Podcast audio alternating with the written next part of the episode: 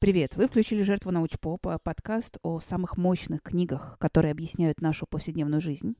Меня зовут Аня Диардиева, и пока мы не начали, я хочу порекомендовать вам дружественный и очень любопытный подкаст «Белка и стрелка». Это разговоры о науке и разговоры с учеными, но очень понятные и эмоциональные. Подкаст ведет PhD и выпускница Стокгольмского технологического института Амина Мерсакиева. Да сейчас она сама вам расскажет. Всем привет! Меня зовут Амина Мерсакиева. Я ученый и научный популяризатор. И это подкаст «Белка и стрелка». Подкаст о науке и жизни ученых. В нашем подкасте каждую неделю вы узнаете что-то новое про современную науку и узнаете это таким языком, что поймет даже пятилетний. Мы разрушаем мифы. Мы боремся с мракобесием. Мы делаем вас чуточку умнее. Подкаст «Белка и стрелка». Слушайте нас каждую неделю на всех подкаст-платформах и на Ютубе. Но вернемся к нашей истории. Есть немного шутливый спор о том, что если люди произошли от обезьян, то от каких именно? От дружелюбных и мирных обезьянок Банома или от здоровенных агрессивных шимпанзе? Слушайте, но это тот случай, когда к себе в родословную можно внести любую обезьяну, какая больше нравится – но я сегодня буду рассказывать про шимпанзе. И мне поможет в этом книга голландского биолога Франца де Вааля, которая называется «Политика у шимпанзе. Власть и секс у приматов». Она появилась по итогам долгих многолетних наблюдений биологов за группой шимпанзе в голландском зоопарке в условиях максимально приближенных к естественным. Много лет 25 э, шимпанзе, самцы и подрощенные дети с матерями жили на территории в 5 гектаров. Посетители зоопарка имели возможность наблюдать за ними только через э, стеклянную стену, не могли никак контактировать с ними и не могли кормить обезьян. Что наблюдали биологи? Их задачей было понять, что шимпанзе будут делать сами по себе, а не в ответ на внешние стимулы. Ну а что они будут делать, если они окажутся в группе, которой не нужно заниматься поиском еды большую часть дня? Конечно, они бросят силы на социальную жизнь. А стержень социальной жизни у шимпанзе – это выстраивание иерархических отношений в коллективе. Так, что мы знаем про иерархию у животных чисто на бытовом уровне? Ну, что есть стая, в ней есть альфа-самец, который постоянно должен доказывать свое превосходство и который получает за это некие альфа-самцовые плюшки. И что есть животные пониже рангом. Если совсем широкими мазками, да, все так. Но у шимпанзе есть навык, который потрясающим образом роднит их с корпоративным миром это умение дружить против кого-то. То есть, э, простите, умение объединяться во временной коалиции для достижения своих целей. Причем, заметим, людям, чтобы начать дружить против кого-то, надо как минимум поговорить. Шимпанзе делают все на раз-два без использования речи. Они сразу просекают, э, где есть потенциальная выгода от объединения сил. Коалиции помогают достичь вкусного, мягкого и даже повысить свой ранг. Собственно, ранг в иерархии – это то, ради чего затевается значительная часть социальной движухи у шимпанзе. У многих людей, кстати, то же самое. Должность же украшает человека. Ну и от нее зависит размер бонусов, в конце концов. Ранг у шимпанзе – это такое же место в иерархии, которое понятно и самой особи, и всем окружающим. Но, как в любой корпоративной структуре, иерархия – это не как матрешки от меньшего к большему или от большего к меньшему, а разветвленная сеть, в которой сразу и не поймешь, кто весомее – директор по маркетингу или директор по пиар, финансовый директор или управляющий партнер. Выяснить это можно только одним способом – кто кого заборет в конкретной ситуации. Ну, вот и у шимпанзе то же самое. У обезьян разветвленная иерархия возникает потому, что когда группа животных добывает еду в естественных условиях, у каждого появляется своя специализация. Кто-то лучше других лазает по деревьям, кто-то собирает, кто-то защищает. Но не бывает того, кто умеет делать все одинаково хорошо. И альфа-самец тоже не умеет все делать хорошо. Поэтому, чтобы ему сохранить свой ранг, альфе нужна поддержка большей части группы. И ему приходится проводить целые политические кампании, чтобы оставаться у власти. Стабильности в таком положении дел никакой. Сегодня ты перспективный кандидат, а завтра тебя уделает какой-нибудь наглый юный самец. Но иерархия у шимпанзе тоже нелинейная. Ранг определяется в трех плоскостях. Между самцами, между самками и между самцами и самками. Ранг между самцами определяется с помощью коалиций. Ранг между самцами и самками с помощью физического превосходства. тут вы нас ничем не удивите, товарищи шимпанзе. Но еще есть иерархии между самками, и это гораздо более прикольная штука. Вот самцам для доминирования обязательно нужно самоутверждение, нужно как-то публично проявиться. Самки вообще обходятся без этого. То же время они гораздо быстрее, чем самцы, определяют между собой, кто среди них доминирует. То есть буквально они собираются группой, смотрят друг на друга и определяют ранг. У самок важнее считается не доказывать свой ранг, а то, что другие самки согласны с твоим рангом. Это похоже на преферанс когда объявляешь свои взятки, а тебе все такие «пас, пас», и никто не вестует. Но мне такое редко выпадало. И в связи с чем вопрос? Если ты самка шимпанзе, почему тебе не заявить для себя сразу самый высокий ранг, если тебе никто не скажет «вскрываемся»? Но так мало кто делает. Даже в человеческих женских сообществах мало кто так делает. Не знаю, обращал ли кто внимание на такую закономерность. Когда вместе собираются друг с другом малознакомые женщины и начинает вестись общая беседа, то часто в такой группе одна какая-то начинает самопредъявляться как бедная несчастная. Ну, то есть без особого на то запроса рассказывать о своих проблемах или на что-то жаловаться. Ей кажется более безопасным сразу заявить свой низкий ранг. По крайней мере, это гарантирует, что тебя не затюкают другие самки, даже если они не собирались никого тюкать.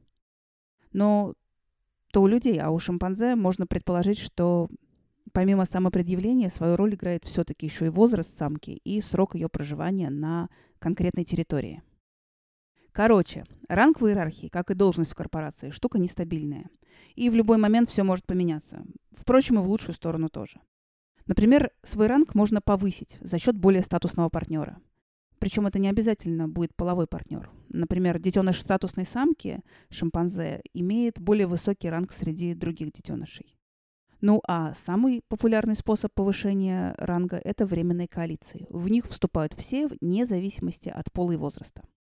Что биологам удалось узнать про коалиции у обезьян? Во-первых, в коалиции вступают особи со сходным рангом. Слабый и среднячок могут на время объединиться и вдвоем свалить более сильного конкурента. Но никогда в коалиции не вступают шимпанзе с очень разным рангом. Поэтому, если в крупной компании кто-то активно желает с вами дружить, э, то в поле зрения очень скоро может появиться та самая обезьяна, против которой с вами, возможно, хотят объединиться. А еще присмотритесь, где в корпоративной иерархии, формальной или неформальной, находится ваш потенциальный друг. Это примерно должно соответствовать вашему рангу в глазах окружающих. Во-вторых, ни один самец не может получить власть без коалиции с альфа-самкой и с большей частью остальных самок. Поэтому альфа-самец должен заниматься грумингом, то есть почесыванием и поглаживанием своих субдоминантов, а они должны делиться пищей с самками. Так формируется система лояльности. Ништяки спускаются по этажам иерархии сверху вниз. Но кроме ранга, для крепкой коалиции еще важна и личная симпатия. У обезьян всегда есть предпочтение, кого они предпочитают обыскивать, с кем играть, а с кем сидеть рядом. Самое важное для появления симпатии – это близкое знакомство. И вот когда происходит ссора, Обезьяны будут защищать не сильнейшего, не того, кто прав, а того, с кем они наиболее близко знакомы и кому испытывают симпатии. Ну, у людей прослеживается аналогичная схема в Facebook-срачах. Поэтому при участии в больших публичных разборках на непредвзятое отношение к себе можно сильно не рассчитывать. Вернемся к шимпанзе. Внезапно на сцену выходят половые различия, потому что самки в конфликтах всегда будут защищать родственников или своих добрых знакомых. Самцы делают то же самое, но до того момента, пока у них не начнется период активной конкуренции за статус. Тогда все. Дружба по боку, никаких личных симпатий. Самцы начнут вмешиваться в конфликты только из соображения увеличения собственной власти. Я вот все ерничаю насчет того, как это похоже на мир больших корпораций. И, кстати, продолжу и дальше ерничать. Но все-таки насколько корректно сравнивать то, как формируются коалиции у людей и у шимпанзе? На этот вопрос отвечают социальные психологи Бонд и Винейк. Это исследователи, которые решили экспериментально проверить, а влияют ли половые различия у людей на то, как они ведут себя в коалициях. Да-да, люди тоже вступают в коалиции. И вот психологи создали группы из трех человек, в которых были либо две женщины и мужчина, либо два мужчины и женщины. И предложили этим группам участие в соревновательной игре, в которой формирование коалиции сильно повышало шансы на выигрыш. После 360 проведенных игр психологи пришли к выводу, что различия между женскими и мужскими коалициями все-таки существуют. Мужчины гораздо активнее предлагают коалиции, особенно когда видят, что это повлияет на результат.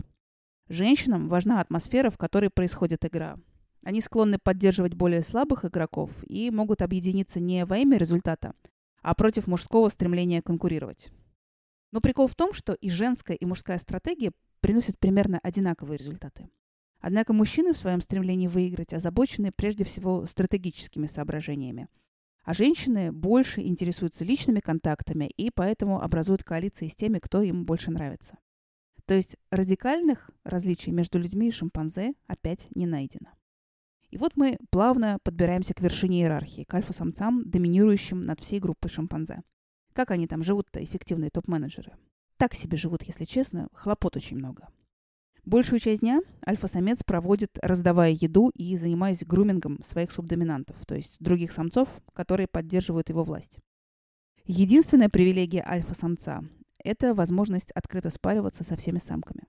Что, честно говоря, не мешает остальным самцам спариваться сколько угодно, но делать это втихушку, чтобы не быть пойманными.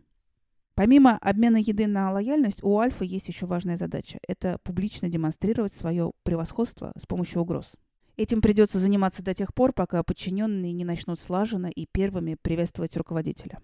Вообще шимпанзе постоянно следят за тем, кто сколько раз кого поприветствовал, поцеловал, обнял. Количество этих социальных лайков тоже влияет на их место в иерархии. Ах да, я еще собиралась рассказать про секс у шимпанзе. В целом история с ухаживаниями похоже на то, что происходит у всех млекопитающих. Самка показывает, что готова, самец инициирует ухаживание, и самка должна ответить на это согласием. О готовности спариваться у самки говорят ее сильно раздутые половые губы. Это происходит во время течки, а если течки нет, то самцы не проявляют интереса к самке. Кстати, забавно, что вид половых органов самки, шимпанзе, во время течки, ну, очень похож на тот декфейс, который носит у себя на лице барышни, увлеченные инъекциями в губы для их увеличения. Погуглите это, действительно забавно. Самцам шимпанзе интересны только зрелые самки, поэтому обезьяны-подростки вынуждены спариваться внутри своей подростковой тусовочки за неимением альтернативы. У подростков самки часто хотят всего и сразу и требуют от самца столь многого, что тот просто не в состоянии их удовлетворить. Ох, если бы эти малолетние самки-шимпанзе умели писать в интернетах, у них бы, конечно, получались тексты вроде если вы готовы стать бесплатной подстилкой для всякого нищего отребья с зарплатой в 250 тысяч рублей, то не навязывайте эту маргинальщину как норму. Любой нормальный мужчина хотя бы со средним уровнем развития будет иметь как минимум миллионные бонусы, даже в средней компании. Ладно, я шучу. У Деваля, конечно, речь идет о неуемных сексуальных притязаниях самых подростков. Но вообще, конечно, сексуальное поведение шимпанзе совсем не похоже на человеческое, что и неудивительно, потому что у современного человека секс максимально отвязан от биологии. Человеческий секс становится все больше и больше социальным конструктом, особенно с тех пор, как появились способы контролировать рождаемость. Собственно, у животных как? Секс – инструмент для решения основной жизненной задачи – передать как можно больше копий своих генов, то есть напрямую связан с производством потомства. Вот, например, феномен ревности у шимпанзе. Поскольку самку может оплодотворить только один самец, то удержание остальных на расстоянии повышает вероятность того, что в гонке выиграют гены конкретного ревнивца. И эта логика ничем не похожа на человеческую ревность, которая имеет явно социальную природу. А теперь наша постоянная рубрика «А оно вам надо?». Стоит ли лично вам читать книгу «Политика у шимпанзе»? Чтобы это понять, проведем тест Даррелла. Если вы в детстве за поем читали Даррелловскую «Мою семью и другие животные», смело открывайте политику шимпанзе и кайфуйте. Дело в том, что в книге Девааля очень много места отведено описанию реальных ситуаций, конфликтов и взаимодействия конкретных особей, которых они так долго наблюдали. Но наверняка среди тех, кто сейчас слушает подкаст, найдутся такие, кто, как и я, не проходит тест Дарла. Я эту книгу не смогла дочитать ни в детстве, ни в сознательном возрасте. Особенно меня бесило, что когда, наконец, в сюжете наклевывалось что-то интересное, например, к старшему брату приезжали его литературные друзья, то что может быть интереснее литературных тусовок? То именно в этот момент повествование сразу же увиливало в какую-то другую сторону. В общем, если вы, как и я, не смогли дочитать «Мою семью и другие животные», то вряд ли вам будет легко читать политику шимпанзе. Но знаете, что мне показалось увлекательным даже в этой книге? это стремление автора к беспристрастному наблюдению, что чертовски сложно. Потому что беспристрастно наблюдать любое явление можно только очистив свою голову от изначальных установок, с которыми мы подходим к этому наблюдению. Я поясню на примере, никак не связанном с животными. Вот в формальной логике есть такое понятие – пресуппозиция. Если мне говорят «неправда, что король Франции лысый», то из сказанного я не могу ничего достоверного узнать об степени оволосения его головы, но зато из сказанного я точно знаю, что существует Франция, что это монархия и что король жив. Так вот, Франция, монархия и король – это и есть пресуппозиции, то есть изначальные установки, неоспоримые для обоих собеседников. И вот умение извлекать из собственной головы такие пресуппозиции по отношению к наблюдаемому и ставить их под сомнение – это и есть основа для непредвзятого наблюдения, в общем-то, за любыми процессами. Ну и в повседневной жизни такой подход способен развлекать практически бесконечно.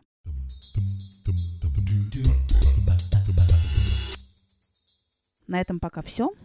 Сами знаете про то, что можно оставить комментарии, дать обратную связь. Или, если вам понравился подкаст, поставить звездочки. А я прощаюсь. И на следующей неделе тоже будет кое-что занятное. Пока.